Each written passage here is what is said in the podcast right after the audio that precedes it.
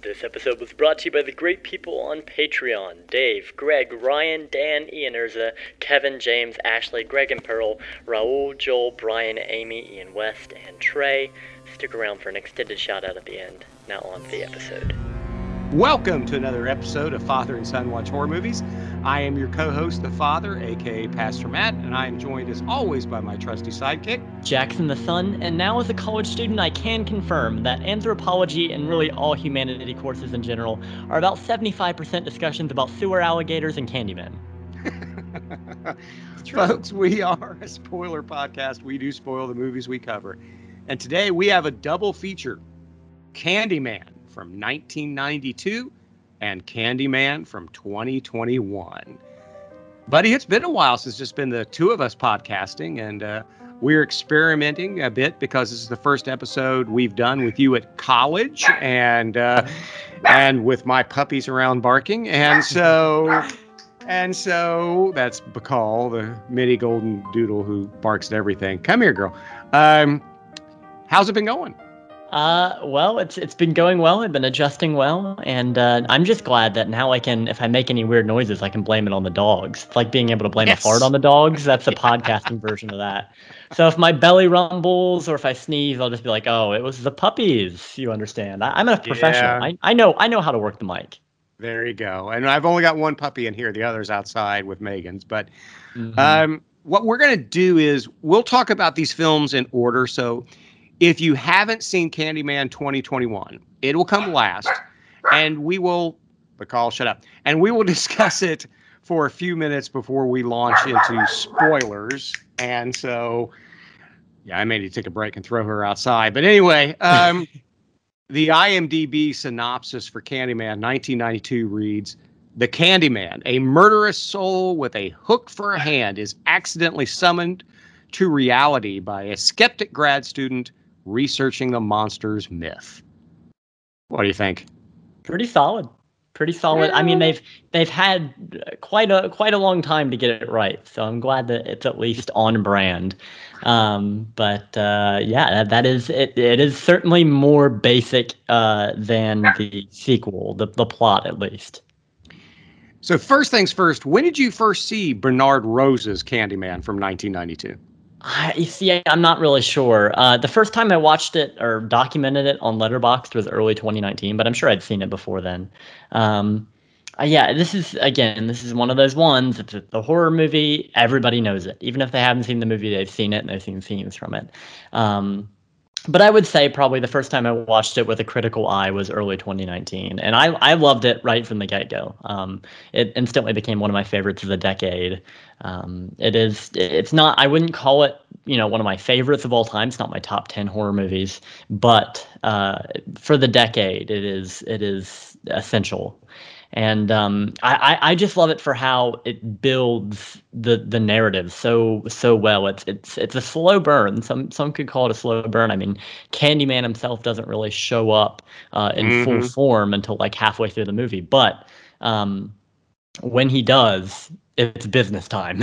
so uh, I love it for that. I love the mystery. I love the whole aspect of like what is really going on who is the killer. It's like you you're never sure until you are, and until the movie makes it clear. Um, so I love that that uh, it for that. Um, and uh, yeah, I don't know. It feels really grounded and scholarly. It feels like really smart. Uh, it's not just a slasher. It's it's not uh, as much as I love slashers. It's it's smarter. Oh, I think this is a slasher, but I think I, it's a smart slasher. See, I disagree. I think the fact that there's Why? no slashing until like until a certain point in the movie when it becomes very psychologically jarring. I don't I don't think it, it qualifies as a slasher. Oh. Certainly certainly Candyman is a slasher villain, and especially we get that with like Candyman 2 and 3, um, where it devolves more into straight up like a splatter flick. But the first one, I would say it's more of a psychological thriller. I, I honestly think that it's it's it's it's too smart and too um, I don't want to say confusing, oh, but too oh, mysterious to be to be deemed you can a slasher. be smart and be a slasher. I mean, Scream is smart. Halloween yeah. is smart. Nightmare on Elm Street is smart. And sure. they're slashers. I mm-hmm. think the reason why some people shy away from calling this a slasher, I would call it a slasher. I mean, there's no the killer here is slicing people with a hook. Right. So, but it's not. It's not. Uh, I know what you did last summer. It's it's it's it's the focus is not the kills. The focus on is on who's killing them. The the mis- the mystery is the main the main point of the well, movie. but there are slashers that have mysteries. But I I you know whether it's you know Happy Birthday to Me or whatever that kind of have uh, Happy Birthday to Me. It's kind of a Scooby Doo ending, but it's still like a mystery. I don't I don't have a problem with that. Um, I no I I this is on my top uh, my list of slashers on IMDb. It's actually I think number four. Um, it's that high. I think it's a slasher. Um, I think it is a smart slasher, but I think it is a slasher, and so I. I but I I don't yeah I don't see that you know it it doesn't have to be like a nail gun massacre and I know that's like the bottom of the rung even though I love it um, or a slumber party massacre to be a slasher. I think it can be a smart movie and still be a slasher. And like Halloween was, Halloween was definitely a smart film. Uh, Nightmare on Elm Street, I've always said, which we haven't covered, and we will one day, but we're probably going to save that for Gilman if you're listening. Um, you know, because it is such an inventive premise, right?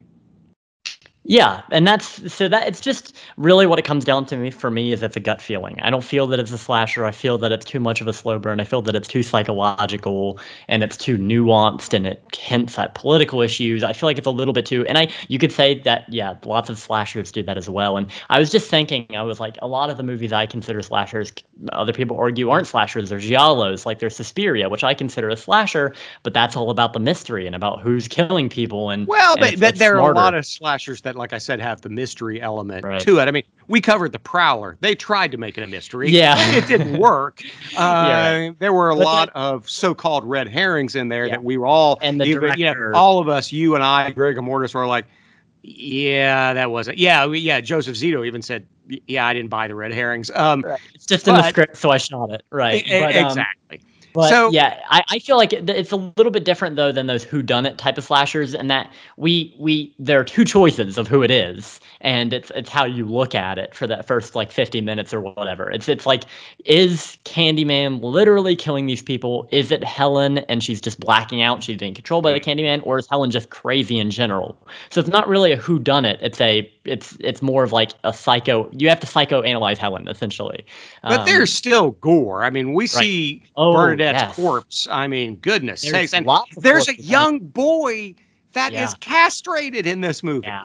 Yeah, that is so disturbing. In that bathroom scene at Cabrini Green. Oh, Oh man, yeah, th- this movie is scary. I mean, this is not not to imply that it's it's more like The Shining, where it's about the ambience and and getting in the heads of these characters of like Jack. It's not like that. There are kills. Um, there is a body count. Candyman does have a body count. It's not like Jack Torrance where he kills one person. Um, there is a body count. Um, but yeah, it, it- and it is disturbing. I will say that both Candyman and the sequel, I feel like they're more disturbing than scary. It's more the ideas and how frank the violence is presented to you. I, the I did not care for the sequels. Um, uh, I'm talking about Candyman the, the 2 and 3. 2021. Oh, okay, yeah, we'll get to there. But Right? I, I know you've seen Candyman two. Have you seen Candyman three? No, I have not. I I couldn't bring myself to. I only have watched Candyman 2. Um, to be honest with you, it, it just it just didn't have the tone of the of the original. Well, and it didn't have. We'll get to this Bernard Rose's direction, which I thought Right. was incredible. But I saw Candyman from 1992 in the theater on opening weekend, and I remember being ticked off because I wanted to see it on Friday night, but I was 20 years old and I was working on a congressional campaign, and if and congressional campaigns, especially in October, they're 24/7, usually six seven days a week. So I had to wait and to see it till Sunday night, and it just ticked me off. Darn it, politics and horror just don't mix. Um, but have you? I, I I don't know if you got the opportunity. We talked about this. Have you read the short story? It's based on The Forbidden. No, I tried to find a good copy of it online. I think I'm just gonna have to to track it down at the library or in that book. He has that um uh well it, he has like a compilation of short stories, sort of like Books of Blood. Yeah, there are four volumes, Right. I believe. Books of Blood. Yeah, I read them in. I, I I'm a huge Clive Barker fan. At Mhm. least in the 80s and early 90s. I, I haven't really followed him since, but Books of right, Blood. The Hellbound Heart, loved the novel The Damnation Game. That's a great, great novel, kind of a twist on the Faust, you know, mythology. Yeah, um, yeah. Now, I haven't read Barker's Books of Blood in decades, but I still own it. It's up in, you know, upstairs somewhere. And I remember seeing the movie and thinking it was a fairly close adaptation of the short story. I mean, they moved it from Liverpool, England to Chicago. Um, right. The Candyman character was actually implied that he was white. Um, a few other changes were made. I may be wrong. I may need Vicious Victor to you know, message me and tell me what I missed because it's been a while since I've read it. But mm-hmm. um, that's what I thought. I that's when I saw it and I was excited to see it because I was a fan of Clive Barker at the time. I'm still a fan. I just haven't read a lot of his stuff after like mid 90s. It it kind of veered into more fantasy territory than horror, yeah. in my opinion. Sure. And so I just kind of checked out. But what do you think of the plot and the screenplay of Candyman 1992? Oh, I love the screenplay. I yeah, and I, am bummed out I didn't get to read the short story because I did read the summary of it, and it does seem like um, they they really just took the premise of the short story oh, and kind of premise, no pun intended. yeah, well, uh, I, sh- I should have said meat hooked, but um, uh, anyways, they, they it does feel like they just kind of made that they adapted into a feature length and did whatever they needed to do to make it feature length. But um, yeah, I would love to read it. I love Clive Barker. Uh, Hellraiser is one of my favorite uh, movies of all time. It's it's in my top ten of the '80s, um, and I think just movies in general, not even horror movies, just movies in general. I love Hellraiser. Um, but uh, yeah, I love the plot. I love how in this movie especially, and and I'll, I'll, talk about one of my gripes with the Nia DaCosta movie. As much as I loved it, um, this one definitely does feel more mysterious and more nuanced. Well, we'll talk about it, but uh, uh oh, the nuance. Is it is not more nuanced. But go ahead. It's like it opens up so many questions. It's like it, it reminds me almost of a Lovecraftian thing in that the lore of Candyman is so ripe for expansion, which is something I think that Nia DaCosta's movie did well. Yes. Um, it it opens up a lot of questions about Candyman, and I really feel like the the, the original sequels from the '90s missed out on that potential greatly. They didn't capitalize on that. They focused on Candyman as a villain, as a killer. They focused more on his meat hook rather than the character himself, you know, what he could do with the meat. How can Yeah, it was like it was like a lot of sequels, right? It, it ends right. up becoming about the kills and all that other kind of stuff instead of yeah. what made the original so special. Absolutely. Yeah. So I I on it and again, this is um, not to get ahead of, of myself here, but it does feel a lot like what uh, Halloween has done recently, where they're like, okay, we had that great, really smart smash hit original film, Halloween and then we had a bunch of sequels that slowly dipped in quality. How about we just reboot it all, say this is a direct sequel to the original, and really focus on the ideas that that could have been expanded upon? Um, and that's that's what I think that they've done with Candyman. I mean, even going so far as to name it just Candyman, just simply Candyman. Right. Um, which but, is what yeah. they did with Halloween, right? Right, exactly. So, um, yeah. So I, I, as much as I hate that naming convention, it does make sense. I mean, you're like, it's it's basically like like what a rock band will do with their eponymous album, right? Like this is our sound. We're we're our self-titled albums are are like this is this is us. This is the this is we're coming back to the original sound. Anyways, um, but yeah, I love the screenplay. I love the dialogue. It just feels so natural. Um, one of my favorite scenes is when Helen is talking to the two uh, janitors at the college. Mm-hmm. And and it, you can just sense even in this one scene with between the two janitors that those those two are really actually friends, and they, they their dialogue is so natural. It's just it's just so fantastically written and acted. Um, and uh, and we'll get into the cinematography, I guess. But it, the whole thing just feels so real. It feels so grounded, almost like a documentary. Um, until the supernatural start stuff starts happening. I mean, when when Helen and Bernadette are just kind of exploring Cabrini Green, taking pictures, you feel like you're watching a documentary. Like you're watching like a true crime, sort of like bringing it back to Halloween 2018. You're watching true crime people investigate a real uh, a real crime right. scene. It feels like that, like you're watching a real a real thing. Of course, once we get Candyman jumping backwards through a window and flying flying away. Then then you realize, oh, it's a horror movie. But um, I do love how grounded and, mysterious it starts. So uh, fantastic screenplay, fantastic adaptation. I can only assume a fantastic adaptation because the end product is amazing. It may be, I don't know, leagues worse than the short story, maybe the the best short story of all time. But as far as I can tell, it seems to be a great adaptation. I, I don't remember being blown away by the short story. I remember liking it. Um, uh, but I always thought that Clive Barker did better with maybe not short stories. So his short stories are strong, but I thought his novels and novellas were better, right. like The Hellbound Heart or The Damnation Game. But mm-hmm. um, I think the, the same can be said of most of, of, most horror authors. Sure. I feel their their long form work is usually better. Sure, but I think it's solid, and we should say that Bernard Rose not only directed, he also wrote the screenplay. Um, he had read the books of blood. He's a fellow, you know, uh, member of the United Kingdom with Clive Barker. Ran into him in a party in like 90 or 91.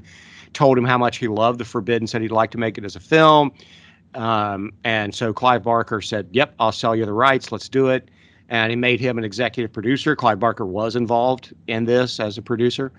I, I think the screenplay is really solid. As you said, it's it's a bit of a slow burn. It builds we don't really see Tony Todd as Candyman. I say see, not here, until about 45 minutes in to the film.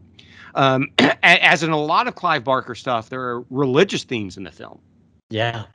Yeah. I mean, absolutely. Candyman essentially has a church. He even refers to them as his congregation. Right. Yes. Yeah. Which is that the people of, of Cabrini Green need to believe in him. He's like a he's like a Christ-like figure as well, with all these frescoes painted of him. Um, yeah, yes, there there point. are a lot of a lot of religious themes in this, and yeah, of course, uh, Clive Barker. That is something he likes to to write about, and um, yeah, I, I love, but I love the fact that that we don't actually see Tony Todd until that scene in the parking garage because yeah. it's what a reveal. I mean, just hearing his voice booming in the parking garage, oh. and then we oh. see him from afar. Does he not have one of the best voices in the business? An amazing voice. Everything yeah. he's in, no matter what he is, even the mortician he guy has, in Final Destination. He, we'll talk about him in a minute, but right he has presence. He has charisma. He's yeah. got an amazing voice. He's yeah. just uh well, well, I'll gush on Tony Todd here in a minute, but sure. I I you know, he's sleeping on an altar when Helen mm-hmm. finds him. Yeah. Yeah. He talks about that he's that he lives through this myth and he kills to keep people talking about him and that's what keeps him alive or at least mm-hmm. relevant and at least that's what I thought. What about you? Yeah, yeah, he's definitely he is definitely like a biblical type character, and there are people who impersonate him. I mean, there mm-hmm. there's a guy in the in the bathroom with with the meat hook. Um, uh, it's it's like he has there are people claiming to be him, but they're not him. You know what I mean? He there it's um yeah definitely he's definitely a, a biblical like pro, a proportion character, um, and yeah, his layer is very much like that's a church. He has his own little church, right? Um, and he has he's what's going to sacrifice a baby. It's, it is very Old Testament. Um, but yeah, yeah it's love, very like Canaanite Old Testament. Right. yeah. Right. I yeah, I love Candyman as a character. I love uh, Daniel Robitaille. Is that a, am I pronouncing that right? I know it's um it's like a. Uh, I think so. I think you're doing it right. But yeah, the character who you know is, um, you know, well, there. It, we'll talk about Candyman 2021 because they kind of put a new spin on it, don't they? Yeah, I mean, yeah, absolutely. But and so it kind of leads you down the path. This isn't a spoiler; just leads you down the path of how much of this is fact and how much of this mm-hmm. is myth. Yeah, and and yeah, that that is something I really appreciated because um, it, it's like yeah, it, I, I know I know exactly what you're talking about. It's like the, the, urban legends is pretty much what it's the theme of the movie is urban legends and how they get started and how they develop over time and what's real and what's fake. I mean, we we pretty much pretty close to open on two urban legends. We have Helen being told the urban legend by by the the student, and then we have uh, Trevor in his class um, talking about you know the sewer sewer gators, the alligators in the thing. sewer, yeah, right. Um, so yeah, it it really does make you wonder how much is fact and how much is fiction. Um, like how much of Daniel Robitaille's life, this old urban legend about him being a slave who was a painter and falling in love with with this woman, like how much? I mean, we know some of it. Well, true. in the original, know, he's a the son of an heir, right? Of mm-hmm. he's the son of a former slave who, according to what they're saying, he you know invented this way to mass produce shoes. Yeah. And so he was kind of wealthy. He he mm-hmm. comes from wealth. He's he's upper crust. He's not you know he he's not um, what people because this is basically set in the south side of chicago. This breaks all of those kind of stereotypes about somebody from south side of chicago like when we meet you know the mother of the baby vanessa williams you know and she's you know, talking about when she's confronting, you know, Bernadette and Virginia Madsen's character. She's like, oh, well, we're all on crack here, aren't we? We're all just, you know, and, you know, she's kind of rolling her eyes at, like, yeah, I know what you all think about us here. And he's also that character. He was a very wealthy man.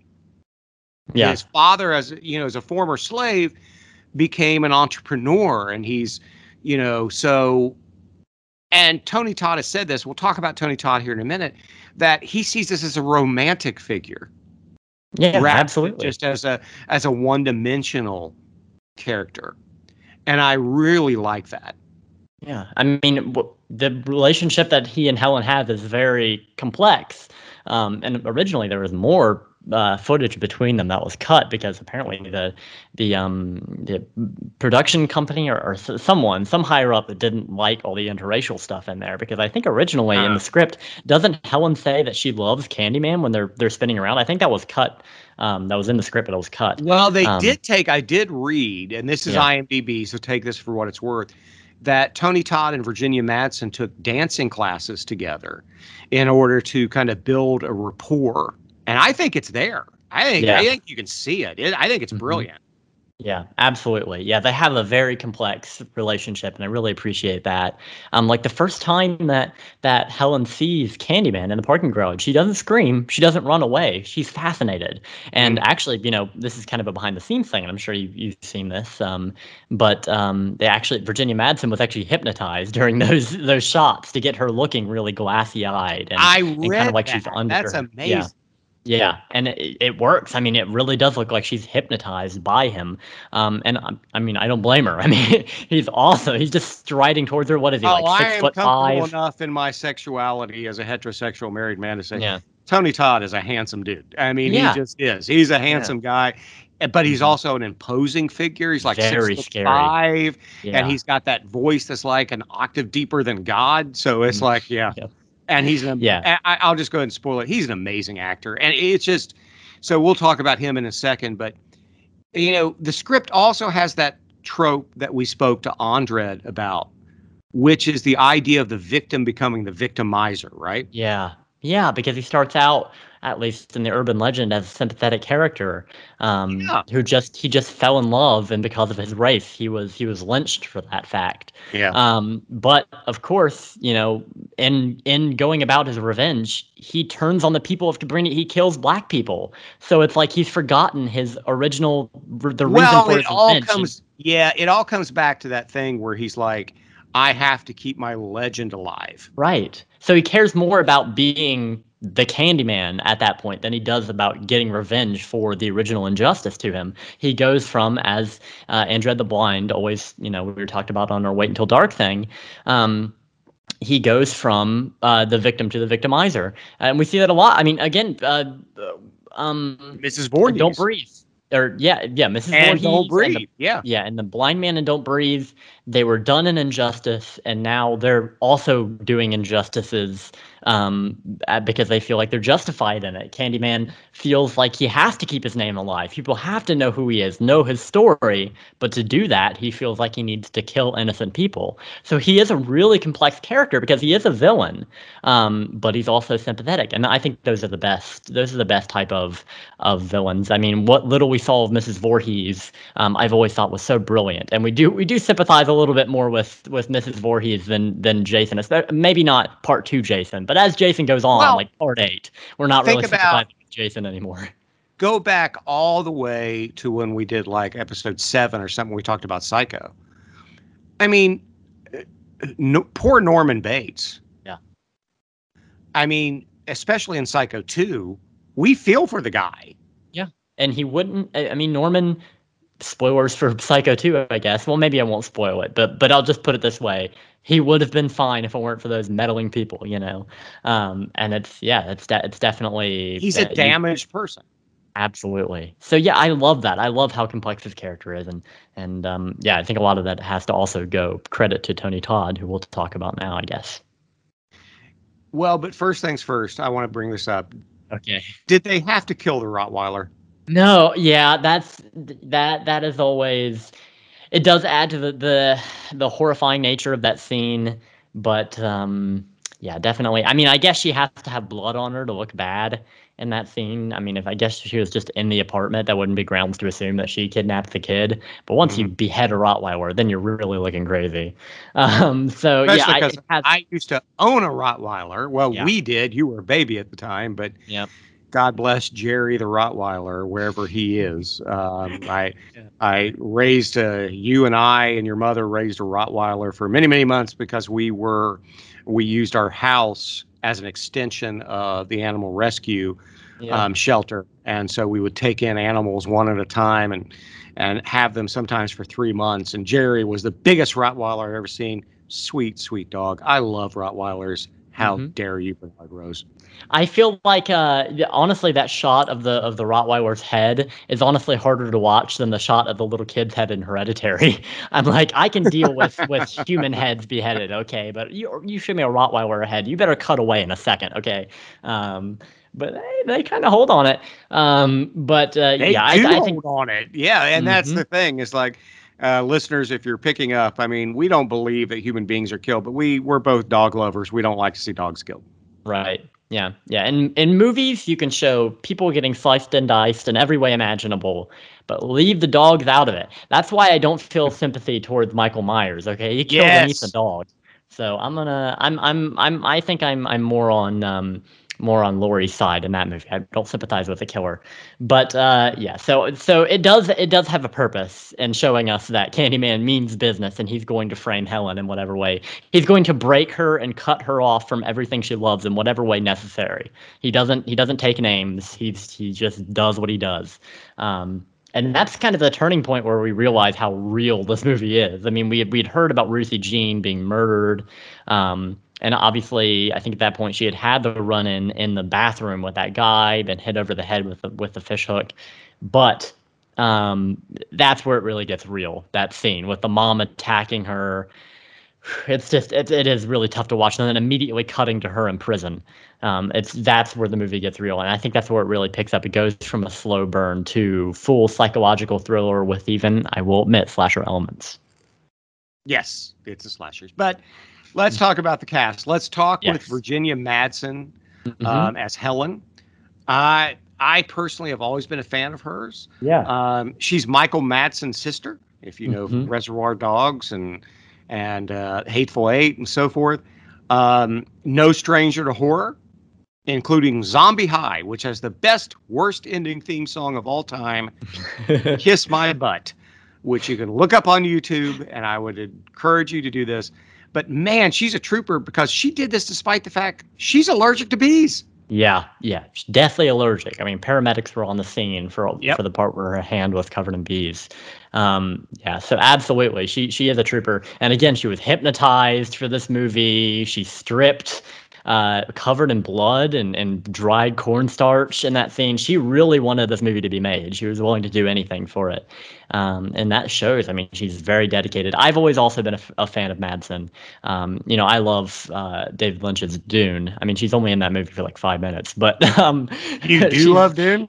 I enjoy it. I'll put it. I, I should have maybe clarified that. I enjoy David Lynch's Dune. All right. Um, she's in the beginning, she narrates it, and then we see her at the very end for like one second. Uh, but uh, she does a fantastic job. I think that was her first big break, really. Um, David Lynch just kind of selected her out of out of a crowd. But uh, well, the yeah, funny I, story that Michael Madsen tells. Yeah. Um, I forget which podcast I was listening to him, and Michael Madsen. she wanted to be an actress from like the, as long as she could remember. Michael Madsen had no desire to be an actor. Michael Madsen goes to uh, an audition with a buddy just to support his buddy. He's not there for the audition. He ends up scoring a role in War Games, and the opening scene of War Games, and Virginia gets the call that he's been cast in this movie, and she's like, "Uh, you want to tell me something, Bob?" she's trying to get in films, and he gets it before she does, and he wasn't even trying, and she was furious. Right. Yeah. Yeah, uh, yeah, I, I love that. I, I think I have heard that story, and yeah, it's just that easy. Life is easy for Michael Madsen, I guess. Uh, but but it's okay. Virginia Madsen eventually got her day. So um, yeah, I I love her in this movie. Helen is such an interesting character because um, she really does have an arc of basically just accepting yeah. that life is over for her. Uh, she just yeah. basically she's she's gotta all well, she she's willing about, to sacrifice herself for the baby. Right. She all she cares about is saving the baby and wiping Candyman off the face of the earth. That's that's her goal by the end of the movie. She doesn't care about saving Faith anymore. She doesn't care about getting back with Trevor. Thank God that guy is a, a real that uh, guy's a jackhole. Yeah. Yeah. Um, she doesn't she doesn't care anymore. She knows that nobody's ever going to believe her. She just has to do what she knows is right. Um, so yeah, I, I, love her character, and I love how it just starts out so simply. She's just a grad student doing a paper, but by the end of it, she's like become maybe the reincarnation of Candyman's past lover.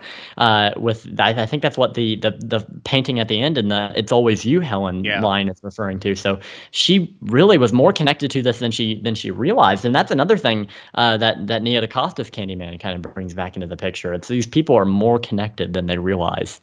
Um, so I love that. I, I love how it unravels, and I, and I love her role in that. But uh, Tony Todd, he is Candyman. All right, so let's go to it. We have to talk about the great Tony Todd as Candyman. A great, great actor. I think a criminally underrated actor. Um, I mean, he was in Platoon. He was in Savini's Night of the Living Dead, The Crow, The Rock, Final Destination movies, Hatchet movies. I think he's an amazing actor, absolutely amazing.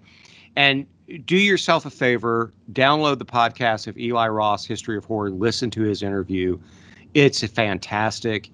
And he went above and beyond with this, with real bees, and was stung more than 20 some times. I've read anywhere from 23 to 26 times. And being the smart man he is, he was like, You're going to have to pay me $1,000 for every sting. So he got a bonus of twenty three to twenty six thousand dollars for every sting. But he is incredible, is he not?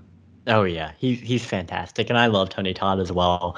Um, one of the finest. I would I want to say character actor, but I do think he has some range. Um, I think he, oh he, he has a lot of range. Yeah, obviously he is he's sort of the the the center of this whole movie, but usually he's delegated to just being that guy that looks imposing, you know.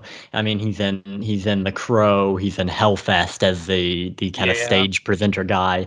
Um, but he's also a great kind of hero for most of Night of the Living Dead from 1990. Yeah, yeah, absolutely. So yeah, he he has range. Um, I wish he would get more work. He, he he is mostly delegated to horror movies and which and, is a shame because the guy can right. do anything. He's done plays. He's done. T- eh, eh, mm-hmm. The guy can do anything. Yeah. He can do we, anything. You could you could cast him as an action, you know, hero, or you could cast him as Hannibal Lecter. He can do anything in between. And and and watching what he's done in like the Hatchet movies, you could put him in a comedy. Right. I mean, you know, the guy is just a great actor. Period. I don't. I know he's six foot five and he's got this really deep voice, so you want to stereotype him as an imposing figure. But the simple fact is, I think the guy can do anything.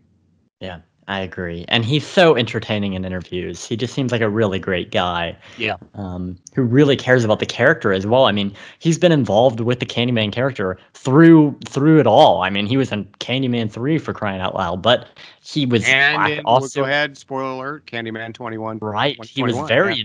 very involved in, in Candyman twenty twenty one. I mean, he was talking about it years before it was it was even it, it even came out. I mean, before and he even knew when it. it was coming out. And yes. he's in it. Yes. So, um, yeah, Tony Todd, fantastic. I, I love him in this movie.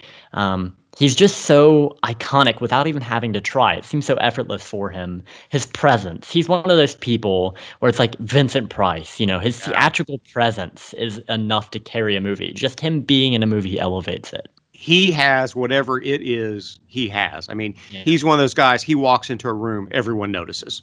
Right. Well, you, it's hard to, to not notice him.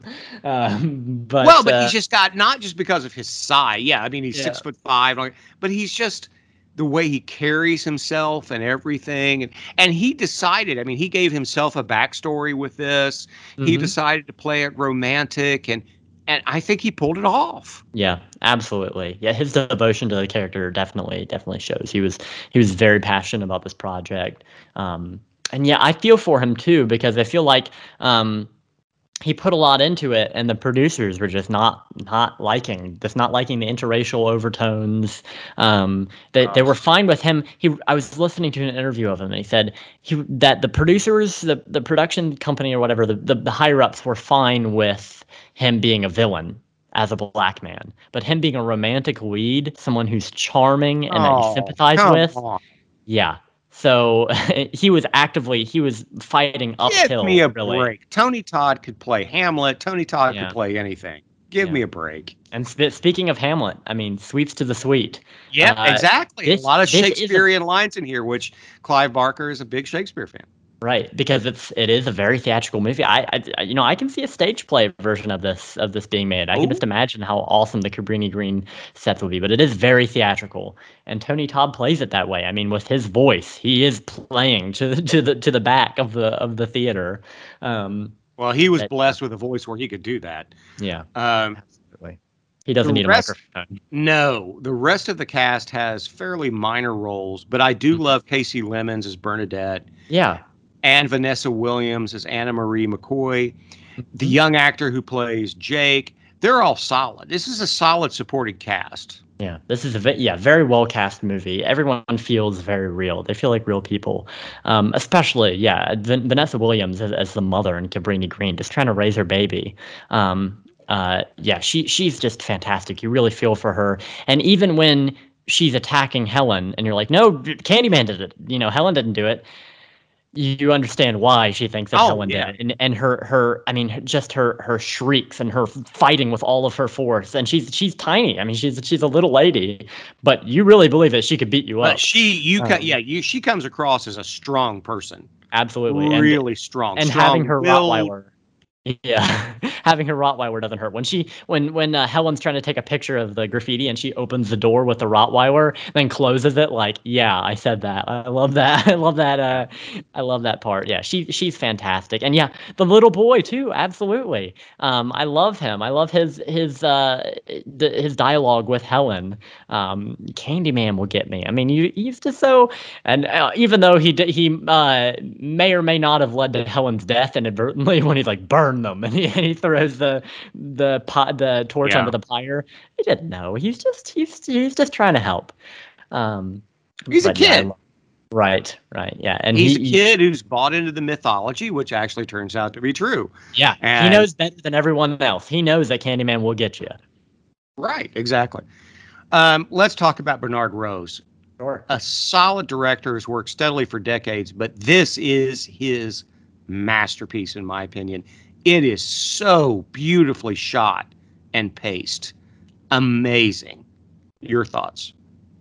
Uh, yeah, I, I love the directing of this. I, I think it, it, looks fantastic, and a lot of that can go to the cinematographer. I don't know who did. I don't know if he shot this this thing. I'm assuming he had a cinematographer, but um, yeah, Bernard Rose is a is a name I've I've heard a lot.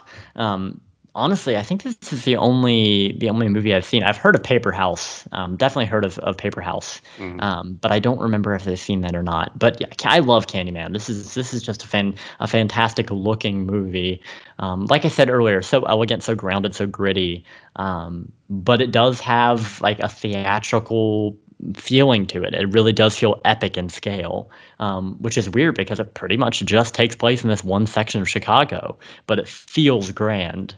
Um, so well, yeah, he is the the cinematographer was Anthony B. Richmond, who also shot "Don't Look Now" and the okay. David Bowie movie, "The Man Who Fell to Earth." Right. He and he also shot um, Tales from the Hood, Cherry Falls, and Legally Blonde. He's done he's okay. done a lot of stuff, but I think the cinematography here is just gorgeous. Yeah, and there's a connection t- to Tony Todd, Tales from the Hood, but um, but uh, yeah, I, Tales yeah. from the Hood? Editor Jackson here. Um, I'm I'm hiding from Candyman right now, and I just wanted to tell you that Tony Todd was not in Tales from the Hood. He was in Tales from the Hood three from last year, uh, which I watched, and um, uh, it was okay. Anyways, back to the podcast. I'm pretty sure. I think he is. Oh, um, I didn't. I didn't remember that. It's been a long time since I've seen Tales from the Hood, but mm-hmm. I didn't um, think. By, I'm not talking about. I'm not talking about Leprechaun Back to the Hood. By the way, just to be clear, because there are some people who get that confused. Um, but uh, yeah, I, I I love the way this movie looks. Um, I love the way the the sequel looks too. The the new sequel, 2021. We'll talk about that. Um, but yeah, Candyman is just it just opens up such a. It's like Nightmare on Elm Street in a way. The fact that Candyman is so unrestricted in what he can do, he really is this biblical character. He has powers that we can't even like. We don't even see all of them.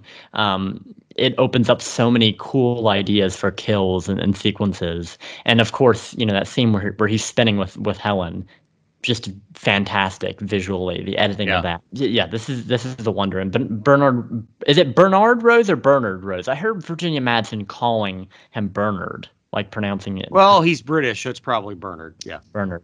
Um, but yeah, by all accounts, you know, fantastic guy, great director. It seems like he cared about getting the best out of his actors, but um, he didn't want to make it a Evil Dead situation where they're all living in a cabin and they're all very uncomfortable. Although he did pay off real gangs uh, to appear in the he movie. Uh, so he not uncommon though, not uncommon. Right. I mean, if you're shooting in Cabrini Green, if you're shooting in Chicago, I guess you kind of have to work around that. And he won real. Walter Hill did that with the Warriors. There have been yeah. many, many films where people have paid off gangs or put them in the movie so that they would pr- provide protection and make sure that nothing happens. So, right. Yeah. We which, which to, go ahead. Sometimes goes bad. I mean, we, we, there are lots of concerts where you, you hire biker gangs, and that never goes well. Yeah, it didn't go well for the Stones and the Hell's Angels. But yeah. anyway we have to talk about Philip Glass's score, which. I think is incredible. Is it not? Yeah, one of one of the, the best scores of probably the best score of the '90s. I'm trying to think of something that's better, but I just love, especially like uh, I love the intro credits theme. I love that, like the organ and the and the choral voices um, with the shots of Chicago from from overhead. But um, my favorite, and I think everyone can agree on this pretty much, is the Helen's theme. You know, the the the piano. It, it it's always um, been you, Helen. That I think is the name of the of the track fantastic. I mean, it's it's it's so iconic with with just those those piano notes. Um, I, I love it. And yeah, it is a fantastic score. I hear that Philip Glass wasn't the biggest fan of the movie. Maybe that was just rumors. I read that as well, yeah. Yeah, which is so weird because his score is used so effectively in it. I don't know how he could watch it and not see that. Maybe he was envisioning something different um, with the final edit of the movie. I have no idea. Um, but uh, he does a fantastic job. Whether he likes the movie or not, you can tell he put 110% into it. Um, he wasn't just there for a paycheck. He really did. And there's so many horror movies, especially from the 90s 90s where the soundtrack is just incidental. They don't really care about like the the the melody of it just so long as something's happening in the background. So long as it isn't dead silence, they don't care. But in this one they it feels like a classical score. It really does. Yeah. It feels like they put a lot of in- attention into it. Um, and I also I love the, the, music box version of the Candyman theme, which is on the soundtrack. Oh um, yeah so yeah, Philip Glass, fantastic composer. Um, regardless of if he's he's wrong about Candy not liking Candyman. If he doesn't like Candyman, he's wrong. Um, yeah. But his score definitely definitely elevates it and is part of the reason it's so great. I agree. So, what else do you want to talk about before we move on to our ratings and recommendation, and then Candyman 2021? Um, something that hit me when I was watching because I, I ended up watching the the first film before uh, the the 2021 movie. Even though I posted a poll on Twitter and the actual like clicks on the poll, um, the people saw the general consensus was rewatch the first one before watching the new one.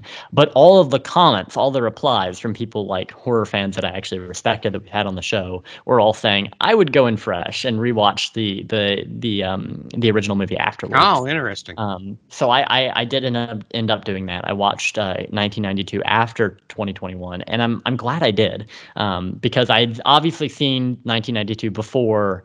Um, and uh, so I, I need yeah, I think it it helped. Um, but something that really hit me is that Candyman 2021 it was like 91 minutes or something. It was it's, it seems really really short. Yeah.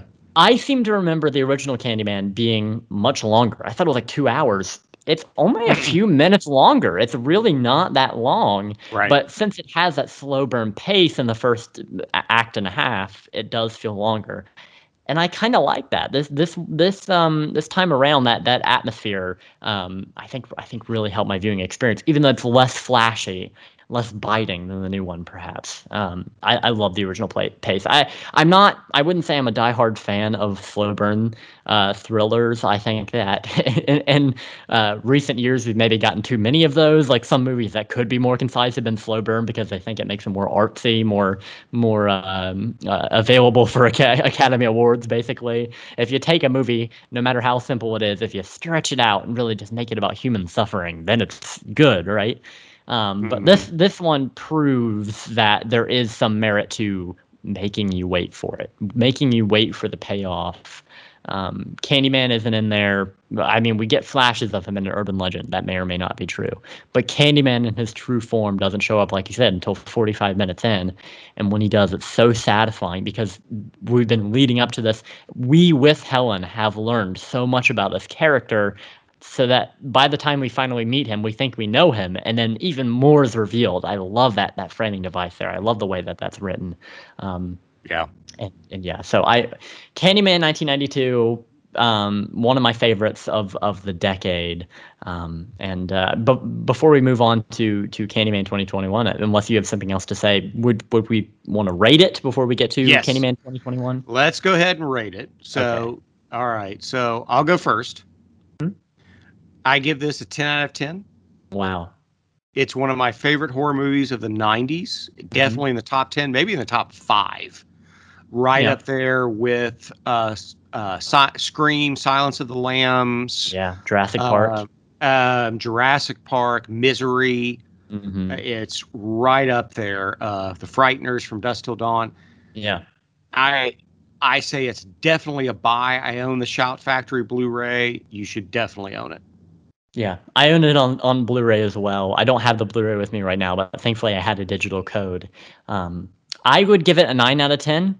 Um, the okay. only thing that's that's keeping it back is, like I said, I haven't um, I I think it needs some time um, between watching it. You can't just endlessly rewatch this this movie. Um, it definitely needs some time. And I also noticed on this most recent rewatch, especially compared to the Nia DaCosta one, there are a lot of like false jump scares in this movie. Like there are lots of like Helen tapping Bernadette on the shoulder, and she's like, "Oh," you know, lots of that that I don't really care for.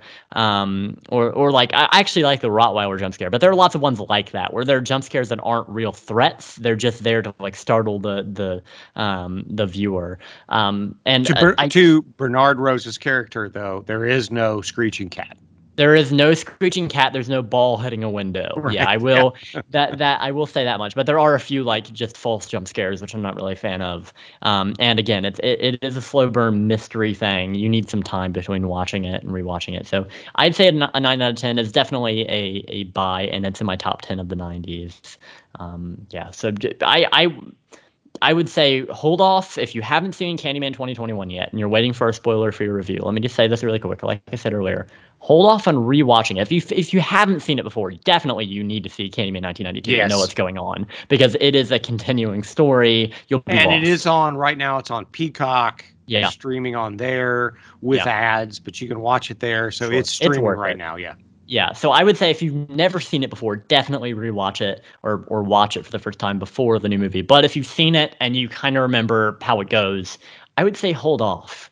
Uh, and rewatch it afterwards if you so desire, um, because I think it, I think it does definitely benefit the experience because you're you're now experiencing a fresh a filmmaker's fresh view on the franchise like 30 years later. Um, so I think it definitely helps to to go in a little bit fresh. But yeah, nine out of ten for the original Candyman, and now we're going to do our spoiler free review of Candyman 2021.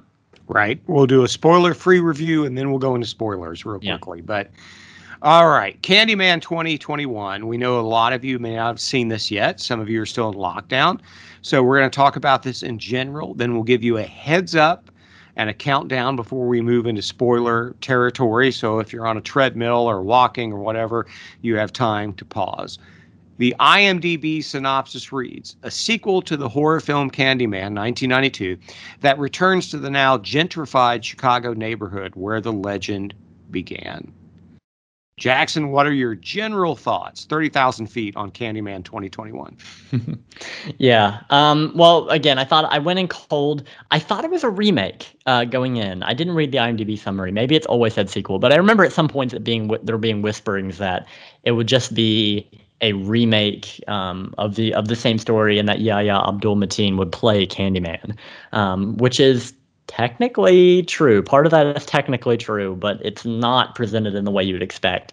Um, it's it's a, it's a sequel, but not a direct sequel. I would say it's a sequel that kind of reinvents a mythos of of uh, Candyman to a certain degree, and we'll talk about that more in our spoiler talk. But for now, I'll say this: okay, it's a, it's a sequel, but the character we know as Candyman has been really like fundamentally altered uh, in an interesting way that, that, I think some people will love it and some people will hate it, um, depending on on what you think of the first movie. Really, coming from, I do think that this will okay. rile some people up. Um, but okay, let me say, just talking generally, spoiler free. Spoiler free. Movie was was gorgeous. I mean, visually, it was yes. it was a treat. Those shadow puppet animations that recap, oh. they recap the public's perception of the first film's events, not necessarily not necessarily what happened, but the public's perception of what happened. And then they also close out. Well, it kind of goes back to what we were talking about earlier. What is fact yeah. and what is myth? Exactly. Yeah, and because the events of the first film have now now become their own urban legend. Yeah. Um, Talk and, about one aspect here in a minute that talks about right. snow angels that is not in yeah. the original film. But yeah. Anyway. Um, but uh, yeah, I, that that struck me too, and I'm I'm excited to talk about that. But um, yeah, Helen Lyle has become just like Candyman now an, a figure of urban legend. Um, there are facts about her, obviously, just the way that there was with Ruthie Jean. You know, um, mm-hmm. we have Helen in the first movie, you know, with the microfiche looking at newspapers about Ruthie Jean, but now she's much the same. There's a lot, there's lots of fake news about Helen Helen Lyle. Um, and our main character Anthony, um, as I said, played by I, I, get nervous every single time I try to I try to pronounce his name, but Ya Yahya Abdul Mateen the second um, which I had seen in other things. In yeah, I, I, I, where do I recognize him from? He, de- he, definitely seemed like I had seen him in something before. Aquaman, that's right. He's the he's the villain in Aquaman. Yep. Um, I would say this is a little bit more prestigious than that, but um, um oh, Aquaman's fine. But I, yeah. I think we can both agree he is fantastic in this. He is. He is a fantastic lead, um, and it's his job basically. Um, he is an artist. He's a, he's a painter, um, and in doing research, he's trying to get inspiration for his next uh, set of paintings because uh, his girlfriend um, is going to open an art exhibit, and he's trying to have more more paintings to fill because he hasn't painted in a long time. Candyman sticks out to him. So he's doing research on Candyman and he's digging through um, all of the fact and fiction, getting down to the facts to try to figure out what actually happened back in 1992. Um, and I, um, and I that because it definitely feels to the original. He's digging through all the urban legends and he finds Helen Lyle's uh, cassette recorder. Right. Um, and we actually get the return of Virginia Madsen with new lines. You can tell it's not uh, it's not Helen from the first movie because her voice has aged. You can hear in the in the recording, so you can tell that it's her coming back. You know, thirty years later to re-record to, to record new lines. I I actually didn't notice that, but I I mean I did know it was obviously new recording. I didn't notice that her voice had aged, but I I you know let me just say, yeah, um, I love this movie. Yeah uh, Nia DaCosta, any chance you or anyone else is listening to this ever, you nailed it. If I could buy stock in future filmmakers, give me thousands of shares of Nia DaCosta. Mm-hmm. Beautifully filmed, well paced, well acted, a timely theme that doesn't beat you over the head. Mm-hmm. I frigging loved this movie. Yeah, yeah, I and I you've called it before with filmmakers. I mean, you were quick to jump on Jordan Peele and Robert Eggers. I mean, you you have called in the past the writers and Ari Aster, yep, fanboys of all right. of them, yep. So, um, so that I I am interested to see where her career goes. I'd never seen anything from her before, but um, I haven't was, either. But man, I was blown away. Yeah, there's a shot we'll get to here in a minute where mm-hmm. she's pulling away from a high rise. Yes, the, oh I, I know exactly what you're talking about. Gosh, that's incredible. That's yes. an incredible shot. Mm-hmm. Nia DaCosta, I salute you. Yeah.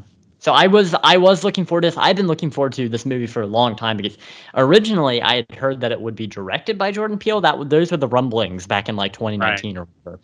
Um, but it, it, turns out he's just a producer on it. Now we know it's because he's working well, on and he co-wrote the screenplay nope. too. Right. He, he co-wrote it with um with Win Rosenfeld and, and, yep. and Nia DaCosta. Um, but now we know the reason. One of the reasons he didn't direct it is because he's working on Nope now again with Daniel Kaluuya. Um, so he's Which busy. I but cannot wait for. Yeah, same here. But um, yeah. So I was a little weary going in. I didn't watch any trailers or anything. I had no idea because I thought it was a remake again. So I thought it was a remake. And as much as I love Jordan Peele's directorial efforts, some of the things he's produced, he hasn't been super involved in. Like the Twilight Zone show, I think there were a couple fantastic episodes from that and a couple really lackluster ones. And that's yeah. just because he wasn't directly involved in a creative standpoint. He was there to to promote he it. He was there. He did the Rod Serling thing from Night Gallery. And right. Night Gallery after Twilight Zone, they paid basically Rod Serling to come and introduce things. And they basically did the same with Jordan Peele. I agree mm-hmm. with you. There were a couple episodes of Twilight Zone that I was blown away by. The yeah, new Twilight and we watched. Zone. I remember when you first got CBS All Access, we were watching Twilight Zone together. We watched yep. the episode um, about the aliens, you know, and the Alaskan uh, outpoint and everything. I remember. I remember really enjoying those first couple episodes, and and of course the remake of that classic Gremlin on the Wing um, type yeah. thing. That was really fun. Um, but uh, yeah, I, I feel like it dwindled. It definitely dwindled in interest. It, it did, well. but I, I I think that, but I don't want to. Yeah, Jordan Peele produced this. Mm-hmm. Jordan Peele co-wrote the screenplay. Right. He's obviously a big his... fan of the original. It is not right. his vision. It is. We need right. to make it clear. This is Nia DaCosta, and Nia DaCosta does a brilliant, brilliant job. I, I just I am so impressed. I cannot wait to see what she does next. Yeah, and I I, I mean. Um. Yeah, I I loved technically. I think this is definitely a theater movie. Um. If you can't get out yes, there and please. I would say got to see this on the big screen. I would say okay. If if you can't watch it at all, if you're still in lockdown or if you're immunocompromised, and you really want to see it before everything gets spoiled for you, I can understand um, renting it now or Premiere Access now, watching it on your TV. Try to watch it, you know, the best the best you can alone with good sound or whatever, as best as you can. But I would say eventually, uh, whenever you feel comfortable, definitely see it on the big screen, whether it's in like a dollar theater when it comes back or something, um, because the sound design was was was just fantastic. Oh, and, and, and, watching it on the big screen, I watched it on the we big can... screen, opening night, first showing, and yep. uh, it was it was fantastic. This is this is a theater movie. Um, and uh, yeah, so so definitely do that if you're if you're able. But again, don't don't put yourself at risk. Yeah, I saw this Friday at a 1:30 matinee. There were only four other people in the theater, and we were all like 20 feet apart. Um, but uh, man, was I blown away! And it's the first time I've been in a indoor theater since the pandemic began. Yeah, because I was this excited to see this movie. I mean, you and I have been to the drive-in together with Joe Bob, but right. this was, and you've been to the theater, and I know you said yep. that like we you went to see like Scream and all that kind of stuff on the theater, mm-hmm. and but there wasn't many people around, and you felt no. pretty safe. I felt the same because there were only, like I said, four other people in a theater that seats 250. So it was like, right. yeah, well, I'm good. And I sat well away from them. But man, I was blown away by this. And it is yeah. just, and I avoided all of the um, trailers. I actually walked into the theater at 1:35. It was at 1:30, so I caught the, like the last three seconds of the trailer for uh, One Night in Soho or Last Night yeah. in Soho, and yeah. so um, I got to miss all the other trailers and just sat down and watched this, and it was incredible. Technically, it is brilliant. They do a lot of things with the mythology. You can tell that Nia DaCosta and Jordan Peele, everyone else, they really thought through this. Like mm. the t- where did the name Candyman come from? Sure. Yeah. That's a they, brilliant storyline, I thought. They definitely expand on that. I mean, we get that visual in the first Candyman movie with the razor blades and the candy. Right. But now that's really expanded on with Sherman's character. We really understand why he was called that. Because I did wonder that um, maybe the, the short story, the original short story, because the character was called Candyman back then. Yep. Maybe it explains it a little bit better. But definitely the 1992 film, we get that one visual and then not much else. Maybe he should have been called B Man. I'm not really sure why they called him Candyman. Yeah. But in this movie, we understand with with Sherman Field's story why he was called Candyman. So um, yeah. yeah, I I absolutely I yeah I the theater. It was the opening night, first showing, but there were only five people in my in my um, theater. We masked up until we sat down in our seats. And um, yeah, I, I absolutely loved this the theater experience um, because even though there were so few people in there, the energy was electric. You could tell that people were were just ready to to experience it. Um, and another thing I want to just I guess it segues into it this movie is scarier. maybe again, I should put it another way. I referenced this earlier. It's less scary, maybe more disturbing. Okay, you're gonna wince at some point in this movie because oh, I thought it was afraid. scary, and I thought it would. And there's a lot of gore. Yes, which is what I'm gonna. It, she she isn't afraid to show you imagery that will make you uncomfortable, like whether yep. that be gooey or gory stuff. Like we get a lot of that. Um, there's a bee sting that becomes more of a pustule. Oh and that, my lord! Oh yeah. That that oh. all that body horror stuff because that's what it is. It's body horror. Um, that part just, of it is. That part is body yeah, horror. Just but there are terrifying. other parts where it's just where people are getting ripped apart and you're just like oh oh oh and there's a scene in a bathroom and i mean it's yeah. just it's so wow. frank with yeah. with the violence it doesn't do the thing that i was afraid it would do which is nia dacosta don't play right it has she, she brings all, it yeah. First of all, it has less jump scares than the first movie, which is crazy that a movie from 2021 has less jump scares than a movie from 1992.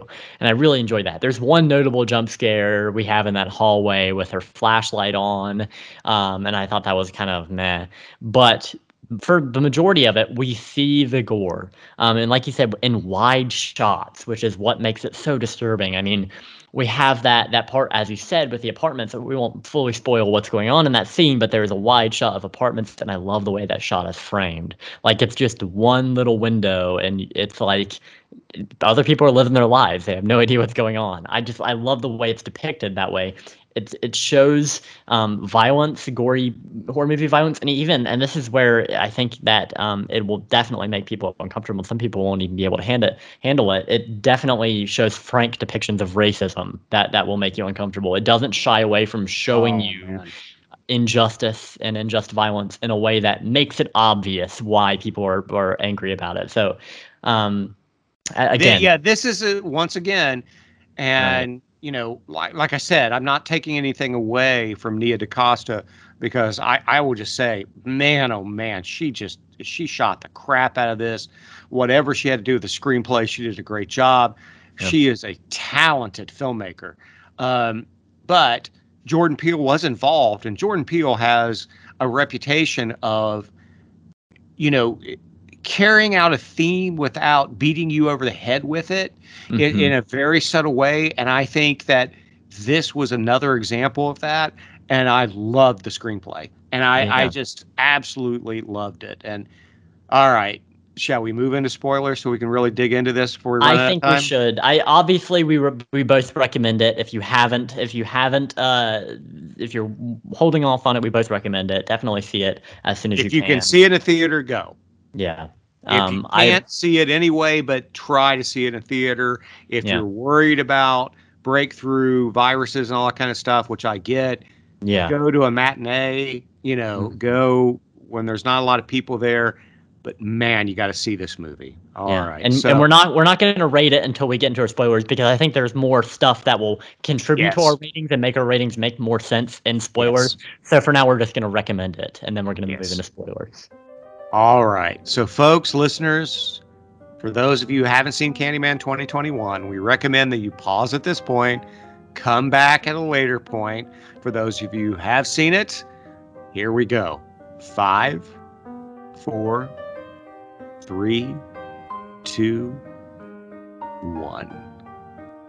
The art critic shot where she gets sliced by Candyman in front of the window is incredible. Yes, that is that has got to be my favorite shot in the movie. I loved that. so Wow. much. just in that whole sequence. I mean, leading up to that, first of all, um, we we already kind of don't like that that art critic lady because when she's at Oh, uh, she's a the snobby jerk. yeah, and and we think she's racist, but then she clarifies that she just hates artists, even though she's a critic. So what's her? I guess that's why she became a critic. But Uh-huh. um, but yeah, and then it seems like as soon as as um Anthony's gotten some attention, now she wants to jump on the train and do a story about him. Ah, okay, so now she's she likes his piece. She's not just see. an opportunist. Yeah. Right. Um, and then we get the shot I love, and and another one of my favorite shots when Anthony is, is looking in the mirror and he sees Sherman Fields looking back at him. He sees Ah. Candyman looking back at him, and it's him. Is that foreshadowing or what? I mean, like that is Oh, that is fantastic and so scary. I, I was just waiting for something to happen. I was like, and then when um, the art credit comes out of the bathroom, and I'm like, oh, okay, well, I guess there's not going to be a, a scare there. We see Sherman in the bathroom behind her, and I'm like, oh, oh, he's going to kill her now. And then no, Anthony No. just leaves, and then we get a wide shot, and we're like, okay, well, I guess she's just walking around her apartment. Oh, up in the air she goes flying around. I don't even know how they did that. I mean, I, I guess she must have been on a rig, but it looks so good. And then she smeared against the, her window pane with the blue Oh. smear. Just All the while, it's a tracking shot backwards, right? And it's just Yeah. like, oh man, it's like, yeah, it Yeah. was like, they, it's so well played. Mhm. Nia DaCosta played the audience like a piano there. It's Hitchcockian. You're you're Yeah. thinking, okay, this is this is over. Maybe it'll come back later. I was sitting there thinking, oh well, maybe he'll turn into Candyman. He'll come after her. No, Right. boom. You Yeah. know, Candyman is throwing her against the window like Freddy Krueger. She's getting Yeah. it's like from Nightmare on Elm Street, which I know George still loves. It's Oh definitely like that. man, it is brutal and it is great. It Mhm. is just such a well shot scene. And there's Yeah. so many here. I mean, you know, I there are times when we know where the kill is coming. Like in the art gallery after you know he's yeah, got our, our protagonist has gotten drunk and he's he's cussed people out and he's being kind of a jerk because he's drunk and he's he's you know he's hurt and, and so they leave and so you've got the two white people who are walking around talking about it and she's quoting joy division and all that kind of stuff. I and hated then- her. yeah yeah. And then boom and you know they were both going to be killed Yeah, absolutely. I mean, that guy was just like, as soon as he says he's out of the show, you're like, he's gonna kick Anthony out of the out of. He's like, that's why you don't you don't uh uh do business with the person you sleep with or whatever. Yeah. Um, you're like, this guy is just a jerk. Holy crap. And then yeah, the shot with with the girl when she has her throat sliced open, and he's like, "Is this a joke? Is this a joke?" And then you see the gore right up close. You're like, "Oh my gosh, that is just brutal." And he's hooked to her, so he's just trying to get. And that that I honestly there is a part in that scene that I do have a problem with, and I'll talk about that later all right but I love the gore in that part, and I love Candyman when he's you only see him in the reflections. He hooks his hook into the into the projector screen, and he's tearing along it. And you don't see the hook in the real world. You see the hook in the reflection, but in the real world, world, the projector screen is just ripping itself in two. It's such a cool visual. And then yeah, when when uh, when the girl comes in the next day and finds them, yeah, just just horrific. Um, I, I love the kill scenes in this. Um, the thing is, they all are really really gory and and they're they're definitely horror movie scenes. But none of them really feel, maybe with the exception of that art critic, of, of or not the art critic, with the exception of the guy in the in the art exhibit, not gratifying, not not um satisfying, because it it shows violence so frankly. It's like death, no matter what it is. And I'm thinking especially of um, William, the laundromat guy. The thing that happens between him, you know, where he's, well, I guess this is spoilers. I can just I can just say it now. Yeah, when Brianna stabs him over and over and over again, you're oh like, i thought that was brutal yeah, it is brutal, but it doesn't feel good. It doesn't feel like she's like like that's a that's a great moment for her because she's killing someone. You know, it's it's violence, no matter what violence is. And I think that's a, the the real point is that no matter where violence is coming from, violence is bad. You know, uh, it's just it, it is really well frank. i think it's it, it, it sure. precipitates that thing. I mean here's the thing. This is a very complicated movie. I think some people are going to walk into out of this movie and think that the entire theme of the movie is kill white people. Yeah. That white people create ghettos then they come in and buy it up when the land is worth nothing and then they build condos and they could care less about the people, just kill them. Mm-hmm. But the dry clean owner, yeah. saw, we'll get to how Candyman got his name here in a minute, you know, who witnessed all of that. Yeah. First of all, he's a traumatized human being mm-hmm. who obviously feels guilty. And it, again, it goes back to the trope it's the victim who becomes the victimizer. Right. Absolutely. He, he is wants to bring Candyman in. He wants these white people to die. He's not portrayed sympathetically. No, yeah, and that yeah, he was I mean, we opened the movie on him. Um yeah. And, we think uh, yeah. sympathetic until the twist when we realize he's been trying to bring Candyman back all the time. Mm-hmm. And we also learned that there's not one Candyman. Right, which is something I want to talk about now that we're in spoilers. Um, this is I kind of hinted at this earlier. Candyman is no longer just Daniel Robitaille. He's right. also he's Sherman Fields, the real you know the Candyman, uh, and then later again, spoiler alert, he's Anthony McCoy. Um, Candyman isn't an and individual. Many others. He's more like the, cleaner lists off right. like five or six of them, and the point right. of that is that you know the whole thing is if a tragedy and this this is this is a movie trope this is in the crow this is that if something horrible happens it kind of leaves a stain yeah. which you can't erase and so, and and the fact that what I think Nia DaCosta is doing is saying that, you know, that African Americans have been treated so badly for so long, even in this one concentrated area. There have been several Candymen because there have been several uh, tragedies mm-hmm. where they have been treated so poorly. And we learned that in the 1970s, this guy who is just apparently a likable guy who's lost a hand. I used to see these with people who had who had kind of claw hands, which you would use to grasp things and that kind of right. stuff. And especially, I mean, if it, it's obvious that he wasn't given the medical attention that he really deserved, no, because no. he was low income and yeah. because probably because in the '70s he was black, um, they just didn't care. They're like, "Here's a hook," you know, instead of giving him a real prosthetic. Right. And, and he, he turns deserved. out he seems to be a really nice guy. He actually right. just they call him framed. the Man Right. because he just likes giving candy to children. There's no implication yeah. that he's a child molester or a creeper or anything. He's right. just a guy who just loves children. I grew up with that. I grew up in a church where there were old ladies and old men who just carried hard candy around and go, Oh, you're so cute. Here's a candy. And they pat you on the head and walk on. And that's it. You know, they never tried anything. They weren't creepers. You don't have to go, you know, dateline on this stuff. They and it turns out that as soon as because he had the reputation as the candy man giving out candy to everyone and that candy starts to turn up and and this may be Jordan Peele's throwback to Halloween 2 with razor blades in the candy. Right. Well, they just assume it's him. He goes hiding because he's afraid of the police. And the police find him. They beat him to death, you know, before he's ever arraigned, not read his rights, nothing. He's beaten to death. And it turns out a couple weeks later, more razor blades show up, which means he's innocent. And so his spirit starts to turn up as one of the Candymen, but he's not the only one. There have been all of these Candymen, which I thought was really interesting. You yeah. disagree? No, I I do think it's interesting, and this is the thing I was talking about earlier, where it's a love it or hate it kind of thing. Because I do think there are people that won't feel that way. I have a, um, I, I okay, I, I want to d- dive into this. As you said, you know, Candyman isn't one person. He isn't Daniel Robitaille, just Robitaille anymore. He is Daniel Robitaille. That is a story, but um, he's basically he is a, a, collective. He's a he's a concept. He's like the direct result of injustice. He's like the crow, basically. Yes. Um, uh, a little bit more villainous maybe than the crow, um, but regardless, he is. But you're sympathetic still, right. because yeah. there is a couple scenes we can talk about but Essentially, the people that Candyman in this movie, whichever Candyman it is, is killing.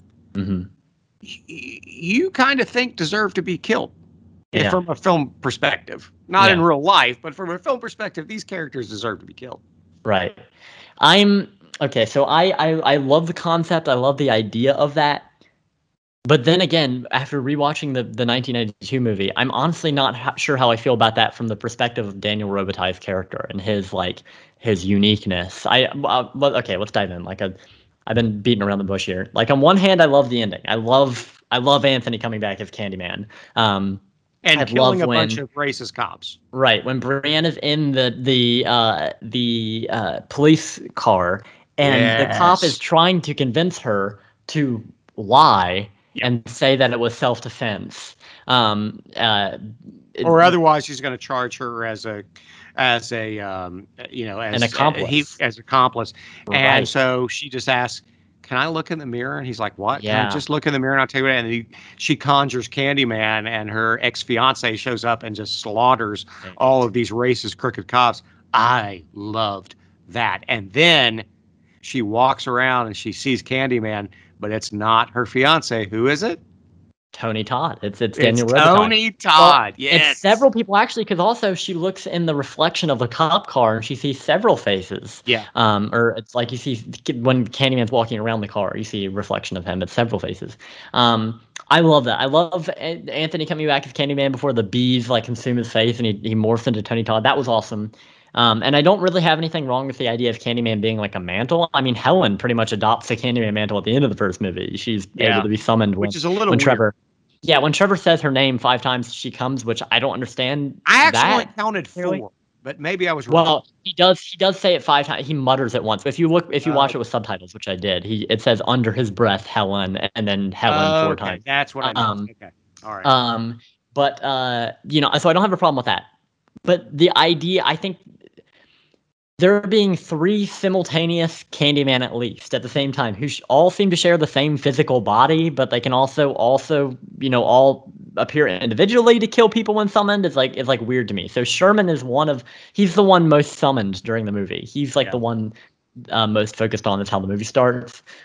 But well, then he's Tony the Todd one that they hear most about early on, right? right. That yeah, yeah, absolutely. But then Tony Todd is also in that, and is also in there, I mm-hmm. guess. And and then when Brianna, of course, when Brianna summons Candyman at the end, it's Anthony. So like, how does that work? I, I it's it's kind of confusing to me. Is it one? Because it seems I to be the same a- body. I don't have a problem with that any more than I have a problem with like, you know, well, where did the clones in us? What were they doing all those years under? And it's like, Right. I think you're overthinking this because it's like you don't do that to a Twilight Zone episode. Yeah, I, Um, I don't know. I I don't have a problem with us because that entire movie is a metaphor. It's all allegorical. Right. With this, I feel like Candyman is supposed to be a real force in this world. He's not just a concept. He is a real. He's a real force in this world. And the idea I that there, the force in this world, according to the filmmakers, and maybe I'm wrong, is that they're striking back for racial justice. Unlike the first film, where it's all about, you know, Daniel Robitaille just keeping his mythology alive so he can stay alive and stay relevant and be like a Freddy Krueger character. In this one, it's more about pure vengeance. Yeah. And to me, that makes more sense. I I don't know. So I so I you know how much I love the original. It just I feel like it takes a little something from the character of Dan, Daniel Robitaille. If there are like three that can also be summoned by saying Candyman's name in front of a mirror five times, um, it's just like if before it was it was just Candyman. Now he's just one of the Candymen. He- even though he's the original, now there are several. So when you summon him, it's just kind of like a roll of the dice about which Candyman you'll get. I'm very confused about that. Well, I think it Uh, depends on which mythology you've heard.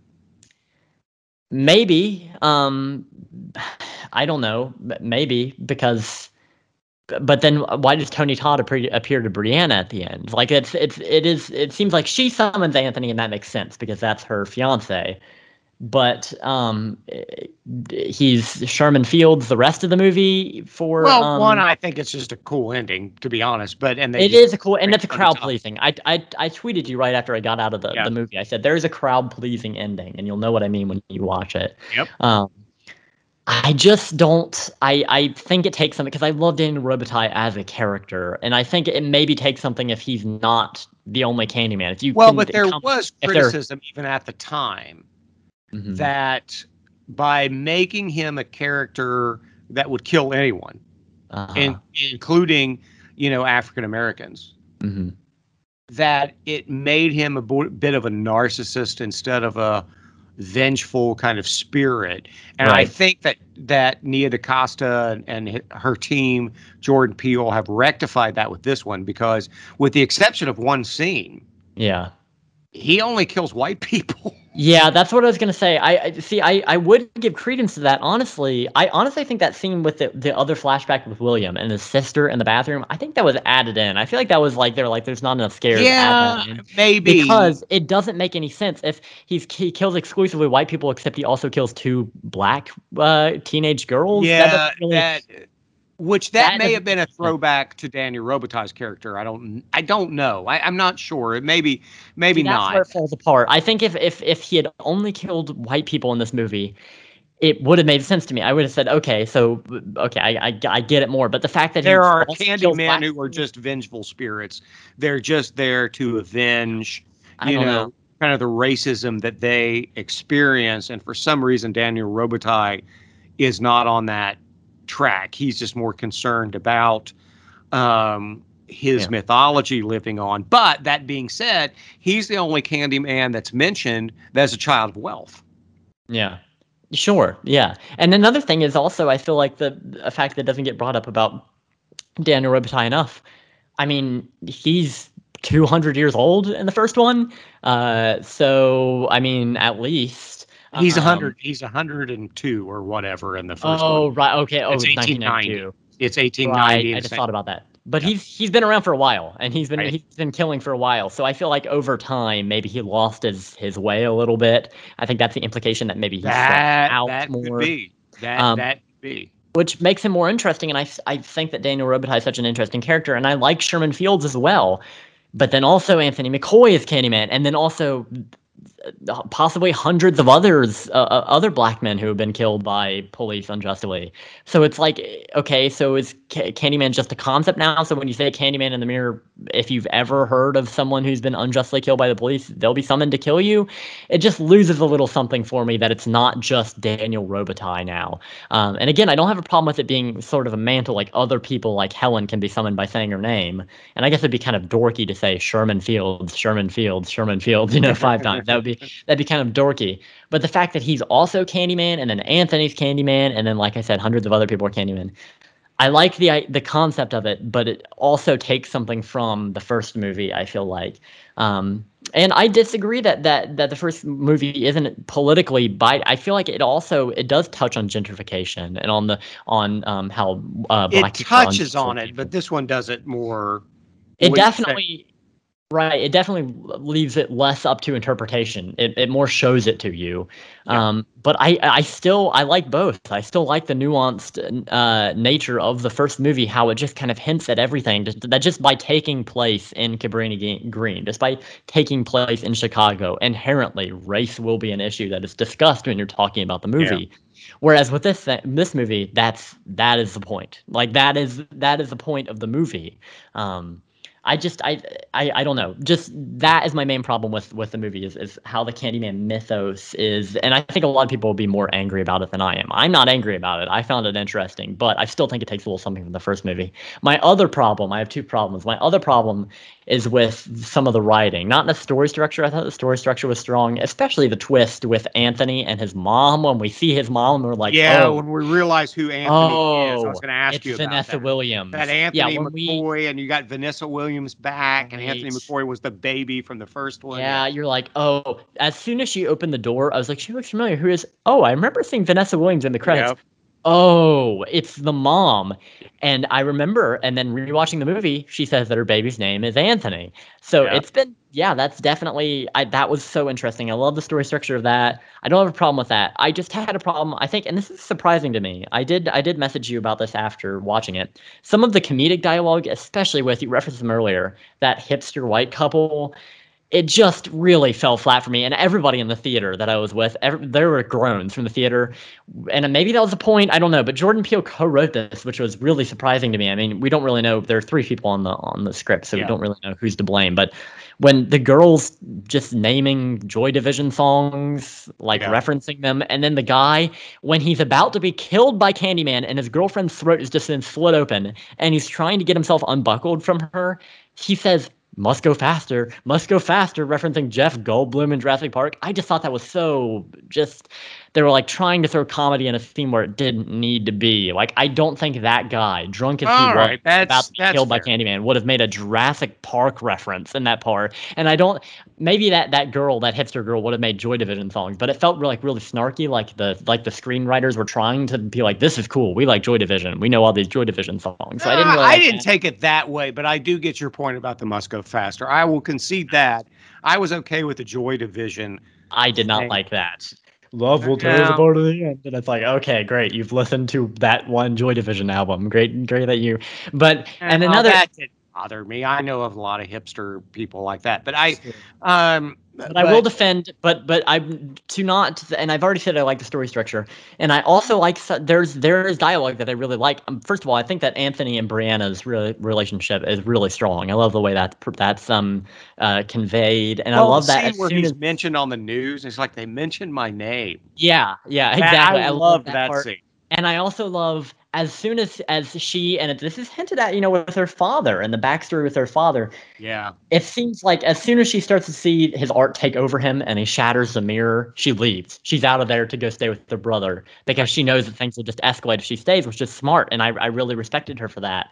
Um, I've seen a lot of people and defend the dialogue a little bit. I've seen a lot of people complaining about her brother, um, uh, well, saying that he's comedic yeah, lots of people have been complaining about him, and I heard I people even in my great. theater. I enjoyed his character too. Um, I, I, I, I people are saying that he did was a great job. I don't think there was anything wrong with it people have been complaining about him, saying he's just an unnecessary comedic character. I enjoyed his, especially oh. when he comes back with Brianna back to Anthony's apartment, back to their apartment. I guess it's Brianna and Anthony's apartment. I mean, how many horror like, movies? We can't even count the number of horror movies that have a comedic like character yeah. there for a little right. bit of. Whether it's Ted and Friday Thirteenth Part Two or whatever, there's always one of that. What's the problem with that? I don't think there's yeah. a problem there. Yeah, I, I, I don't disagree, but I wanted to defend that a little bit. I'm not against comedy in yeah. uh, horror movies in general, but that that must go faster, and the, the Joy Division thing really just struck the wrong chord with me, I guess. Um, I liked but, it when he walked into the apartment. He was like, "We are here. We yeah, are taking her stuff and all yeah, that kind of stuff." I thought that was great. Yeah, because he's defending his his sister. You know, he yeah. doesn't want her to be in an abusive relationship. Um, so I, I really, I really, yeah, I also, I really enjoyed that. I, I so I don't have a problem with that. I, I had a problem with the, the the comedic writing of the hipster couple. Maybe that was supposed to be cringy. I don't think the must go faster thing was supposed to be cringy. I think that was just supposed to be funny, meta, whatever. But um, there was another thing I didn't. I I like William as a character. His turn is really abrupt. I mean, that is a a really abrupt one. I feel like there's some stuff cut there with his character. I feel like maybe they cut out a little bit, maybe between him and Anthony, that kind of hinted more that he was devious. I would have liked to see that because when he's in the chapel, Brianna wakes up in the in the chapel and Anthony's faced around and he's giggling like the Joker. I thought that they they cut something out there. I felt like maybe his turn was a little too quick. Um, I see. I disagree. I I I didn't see a problem with that. Um, sociopaths I, I, can do that, especially those facing trauma. I don't know. I but I feel like th- they were trying to set him up as being more sympathetic. You showed two full full length flashbacks of him for reasons to hate Candyman and hate racial injustice. And there's that part where he was talking to Anthony about how Candyman is every you but, know he's a bunch of but he's been traumatized. But then, and he's come to both deal with his own guilt and yeah. hate the cops and hate what's going on around him with the gentrification. So yeah, that to me was a natural lead. I didn't I didn't see it that way. I see. I I just I feel like he, he he was he was angry about racial injustice, but then does he not dress Anthony up as the Candyman and call the cops on him because which would lead me to believe he wanted Anthony to be gunned down? I really don't understand. He did want to be because that's how you become Candyman is through tragedy. But why? But it, Candyman, he accidentally led to Sherman Fields becoming Candyman, and his Sherman Fields then killed his sister. I But don't understand why he wouldn't want Anthony to become. and now he needs another Candyman. I and- don't understand. I really don't understand his character motivation. I was I was really interested in him, and I liked him as like the sage mentor. He's like wise mentor for Anthony, like filling him in, and his expo- I, exposition I didn't have a problem with that turn at all. I thought it was perfectly natural. and I, I did I, I did feel like it was a little too much of a uh, 180. I don't have a problem with him being villainous, but th- when he was cackling like the Joker when she was running away, it's just it just really. It just, always been waiting his whole life for this, but he's a victim of PTSD. I mean, and victims of PTSD often don't deal with things logically. They don't have a, you know, they can sometimes just like, you know, functional addicts and stuff like that. They can they can appear fine until they take that turn. I've seen that. That's why, you know, Gilman and I have that big debate over the mist, the ending of the mist. it's like he doesn't Right. see it coming. And I'm like, as a pastor, I've seen that happen. well, yeah, uh, I don't have a problem. so with I, I, um, yeah, there is. uh, People can turn pretty quickly when there's a trigger, and and there's a trigger here, and so I didn't have a problem with that at all. I, from my own personal taste, I felt like it was a little too jarring for me. I did not. Once I settled into it, I was fine with it. Especially, I love, um, I, I, I love Anthony's transformation into Candyman. That whole body horror thing with William chopping off his hand, and then he's got the the honeycomb hives kind of thing all over him. Yeah, I definitely and the one eye, hook, which was a long hook. yeah, just oh man, yeah, just oh, right into stump. Very, Oh, very yeah. disturbing. Oh, But I was at least I was at least glad that his hand with the bee sting on it was gone. I was like, okay, well at least I don't have to look at that pussy that uh, pustule anymore. But um, yeah. So my personal, I've got I've got three gripes with it. First gripe is I don't think they clearly defined enough the Candyman mythos. I like the idea that they're that they're coming with, but I think it takes away a little bit from Daniel Okay. Robitaille's character if you just say that you can say Candyman five times and one All of right. hundreds, possibly hundreds of can- I Candyman. think it depends on the mythology you hear. I didn't have a problem with that. I think they made it clear that it was like the crow type thing. of horrible things happen, it But the crow is one and so- individual. You know what well, I mean? It's like no, there are crow sequels, but anyway. So Yeah, I, okay. I know but- they're not worth watching, but I'm just, but there were. But Oh. I, I didn't have a problem. same can be said of the original Candyman sequels from the '90s, but um, but uh, yeah. And then my second second problem was with the writing, and that was the writing of that hipster uh, couple. Third I problem was with problem William's turn. been- I don't have a problem with William's turn, but I do have a problem with how I've abrupt it was. those people, unfortunately. So go ahead. I I just feel like something was cut. I can almost see it. It feels like we get that last scene with him and Anthony, but Anthony is like not fully transformed at that point. Like only his arm really has that honey honeycomb thing on it. So it feels like there was another interaction between them when he was more transformed. That maybe well, I'm not so sure. There was the whole possession thing of Helen, like when she cuts off the Rottweiler, she's basically possessed by Candyman in the 1982 version. So, I, I, yeah, I'm not. I, I, I think the lines are blurry on purpose. With supernatural, I'm okay with that. Okay, yeah, I did well, and that's that comes down to personal preference. I mean, right, And sure. another thing is, we've both only seen this movie once, so I may it may grow on me. You may notice things that you don't like as much on your on a repeat viewing, but we've only seen it once in theaters, and I was really excited to see it. So I may even be more cynical. I doubt that. I don't want to get people riled up, but um, yeah, just I think just the fact of that, the fact that I watched the the, the sequel and then then rewatched the the first film Yeah. Made me realize what made the original so special and i think that a little bit of that was missing from from the second one. I don't think it's as as good as the original. I'm just going to throw that out there. I i don't think it's it's as rewatchable as mysterious. Um i don't think it's as chilling. It's certainly biting and, and socially relevant. And i think the performances as a whole we have more powerhouse performances whereas in the first movie we have uh virginia madsen and we have um tony todd and then we have a bunch of side characters that are they're really good in their characters, but they're not powerhouse steal the scene. Whereas I think with this movie, we have a whole cast of characters that can steal the scene depending on what scene they're in. I mean, William steals the scene, Yeah. Brianna steals the scene. Um, uh, obviously, Anthony steals the scene d- depending on what uh, mental state he's in. Um, and even uh, Brianna's brother steals the scene. So it really more powerhouse performances. I think the cast is is is more um, it, this is more of a best actor, best actress kind of cast, you know, best supporting actor. Uh, whereas I like the cast of the original Candyman, I don't think Vanessa Williams in the first Candyman was going to win best supporting actress because she's just she's. I thought she was good in it though. In this movie, we haven't talked about this yet. I can't believe we we just kind of touched on this. This when Anthony visits his mom and she explains to him why they moved out of Cabrini Green, why she lied to him about his past. Right. And they're getting really emotional. She feels the side of his face and she feels that that honeycomb pattern. Yeah. That scene was just so emotionally powerful. I th- I think she was I really agree. in her role in this movie. So yeah, yeah the performance wise, uh, more of a powerhouse in this movie. Oh, um, when we get to our horror Oscars, you know, yeah. next year, you know, I'm going to be voting for contenders. We, along with our Patreon, I'm going to be, you know, really pushing that there are a number of performances and, and other things here, the cinematography and so forth that need to be way up there. Yeah, yeah, I agree. Um, yeah, I think technically, as I said earlier, so just to, to really sum up my thoughts, technically, a, a fantastic movie. This is a theater movie yes. through and through. Um, I think as a you know I had never heard of this director before. Then the first thing I see is this this good. It, it really was oh. surprising to me. Um, uh, I thought that the score was fantastic. The sound design was fantastic. Yes. Maybe not as as iconic of a score as the Philip Glass thing, though.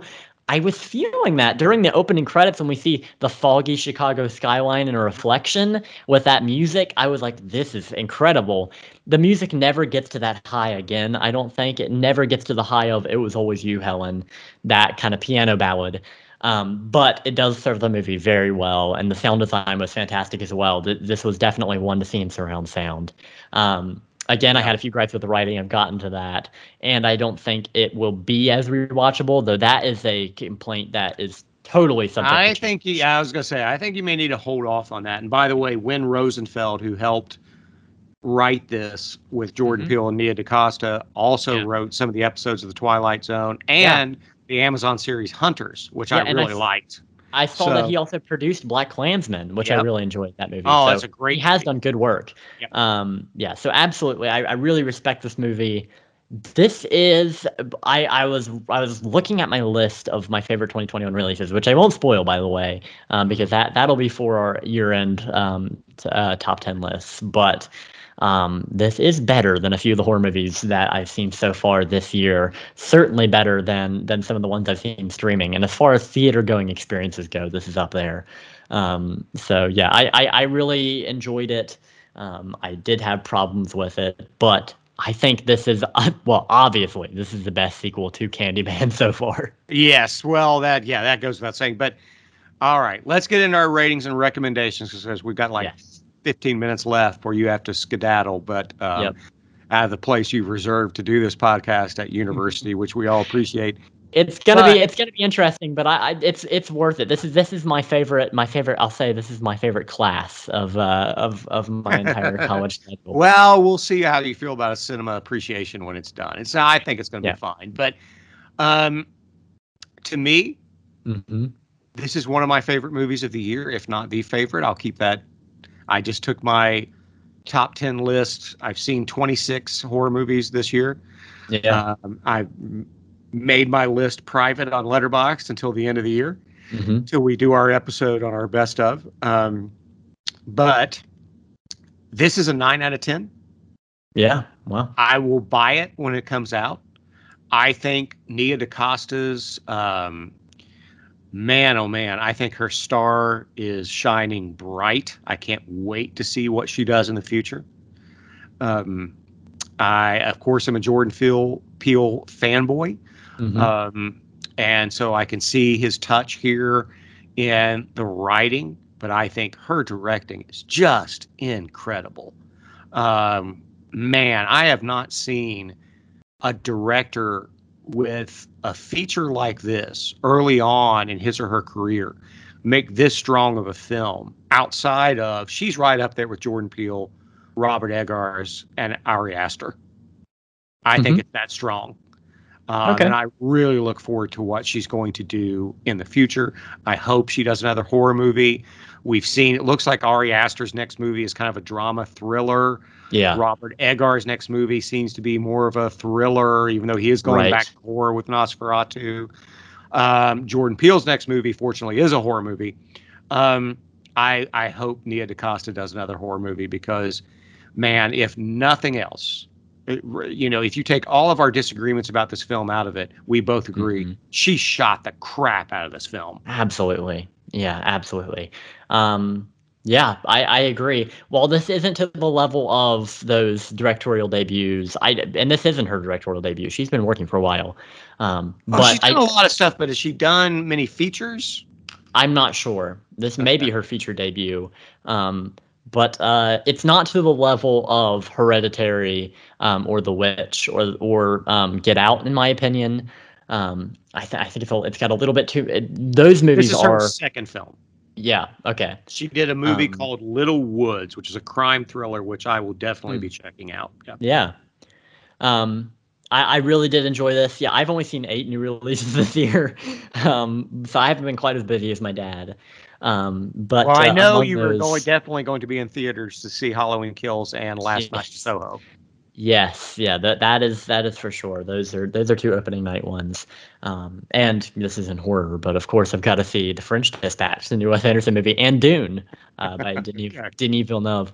Um, but um, yeah, so this is definitely ranked high for me so far in that list. Again, I won't spoil it in case it uh, remains and and where it is. Um, but for me, um, I'm struggling with this right now. I originally had it between a 7.5 and an 8. I'm uh-huh. think I'm going with a strong 8 on this one. All right, you're you're you're a pretty low rater among the two of us, so eight's pretty strong Yeah. for you. Yeah, so I, I I'm going with 8 out of 10. I think that's what I'm settling on. Um, I, I did really enjoy it.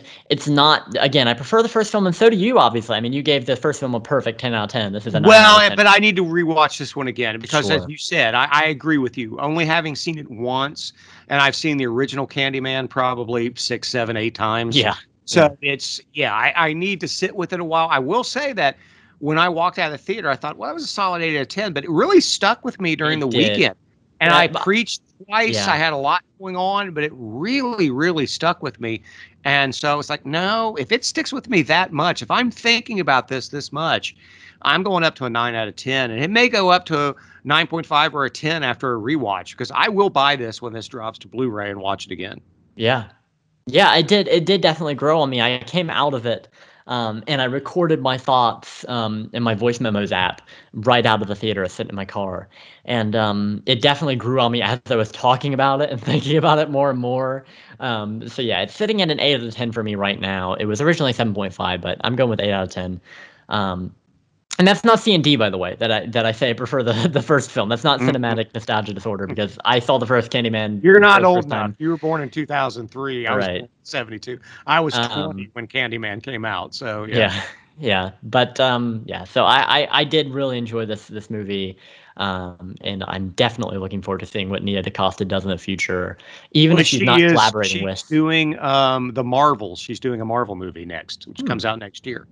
Okay i did i With see, Brie I, Larson. not even heard of this okay well there you go um i wonder if that's has anything to do with miss ms marvel i wonder I don't know. I, that's all I read real quickly, but Hmm. I will go see it. You know, I'm not. I am a superhero film fan, not a super fan, but I'm a fan. Yeah. I I try to see all of them. I don't necessarily rewatch all of them. right But um, good for her. That's going to be a big paycheck, and she deserves Mhm. it. But I hope she and that seems back to be that's that seems to be the way with with big production companies these days is they see somebody who did a very a really good indie budget or a Yeah, horror movie well, it's like Scott Derrickson does the exorcism exorcism of Emily Rose. Then you next thing you know is he's doing Doctor Strange. Right. Yeah. It's, it's yeah. It's exactly that. They're like, oh, you can do well with this. Well, and sometimes that works out. Sometimes it doesn't. I'm really hoping that she succeeds in the bigger, you know, the bigger features kind of thing because uh, Sure. o- oftentimes it it doesn't, and that's a scary thing. Like Josh Trank made Chronicle, which was a really good indie movie, and then they gave him fan Fantastic Four and didn't trust him enough to make his own movie. yeah, let's hope they don't. it- Yeah, let's yeah, hope they don't. don't they meddle let- with let artists. the Let them make yes. their vision. Let them make what they want to make. Don't give them don't give them notes like, "Oh, I think that there isn't enough of this, there isn't enough of that." Let them make the movie they want to make. If it turns out bad, you know, whatever, but they tried and they Nia built DaCosta has shown she has made a great movie. She is a solid filmmaker. Stay off her back and let her just make the Marvels, whatever that is. Yeah. I will go see it, but I hope that she does come back to horror at some point because yeah. she's such a gifted filmmaker. And I think we both agreed. I mean, if nothing else, visually, I, mm-hmm. I, I disagree with you on the screenplay. I didn't have a problem with any of that, but sure. visually, this is fantastic. Yeah. Yeah, absolutely. Yeah, this is this will be one to watch, and I don't even I don't even love you know 4K Blu-rays or whatever, but I'm tempted. You know, this this is a this is a very yeah. you can make you can make a lot of these shots through wallpaper. You know, this one's one yes. of those those movies. So yeah, absolutely. Oh, I will go ahead and say the scene we've been talking about with the art critic in her apartment. Yeah, you know, where you know she's uh, the camera is going back, and that that's a brilliant shot, is it yeah. not? Yeah, absolutely. And I love the color palette. We're, we're we're we're we're done talking about the movie. We've given our ratings, but I'm still thinking things. The color palette. I mean, I mean Sherman yes. Field's coat and just the yes. and when he that elevator scene. We forgot to talk about the elevator scene. The the the look of that is just fantastic. Oh. Yeah. Okay. But but yeah, eight out of ten for me, nine out of ten for you. We both say watch it as soon as you can, and if you yes. like it, buy it. Um, yeah, I would yes, definitely say buy, buy both Candyman. I'm a I'm a huge fan of both Candyman films. There are no other Candyman films except these two. Uh, not to take away from Tony Todd's work on Candyman two and three. No, but, he's uh, always great, but those were crappy sequels. Yeah. But he didn't write them. But I will yeah. say this, uh, Nia DaCosta, if you're listening, please, when this Blu-ray drops, we want a commentary. Yeah. Oh, yeah, yeah. Yeah, Please absolutely. do a commentary. I, I want to hear your thoughts on every single shot here. Mm-hmm. Yeah, absolutely. All right, buddy. Well, that does it for us. So, Candyman 1992 and Candyman 2021. And we might as well just say, you know what, that's a franchise review because we're just going to ignore the yeah. other two. and um, we both say go see it in theaters, buy it when it comes out. So, Jackson, where can they find you online, buddy?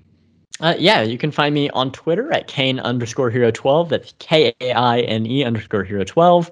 Um, and you can find my Letterboxd and YouTube links from there. Uh, you can also uh, check us out on Patreon, Father and Son Watch Horror Movies, Twitter at Father Son Horror, Father and Son Watch Horror.com, yep.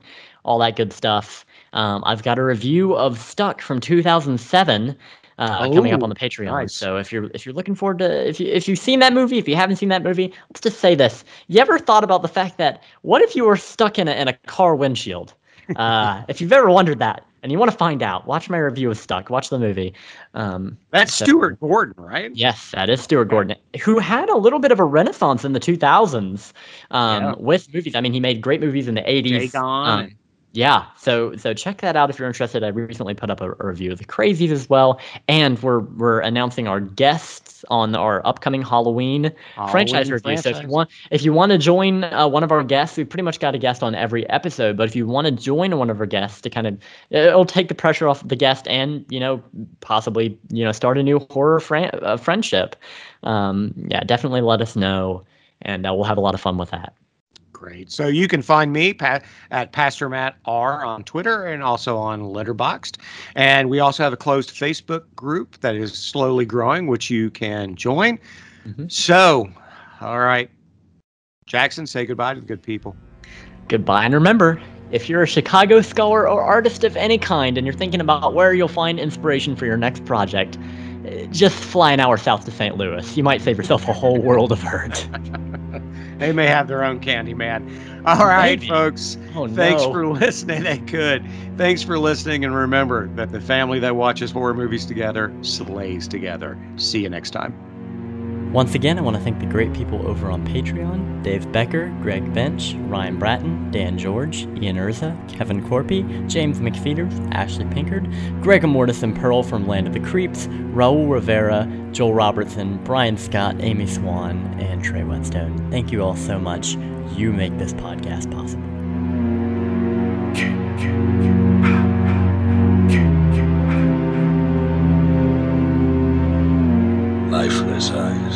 Black eyes like a doll's eyes.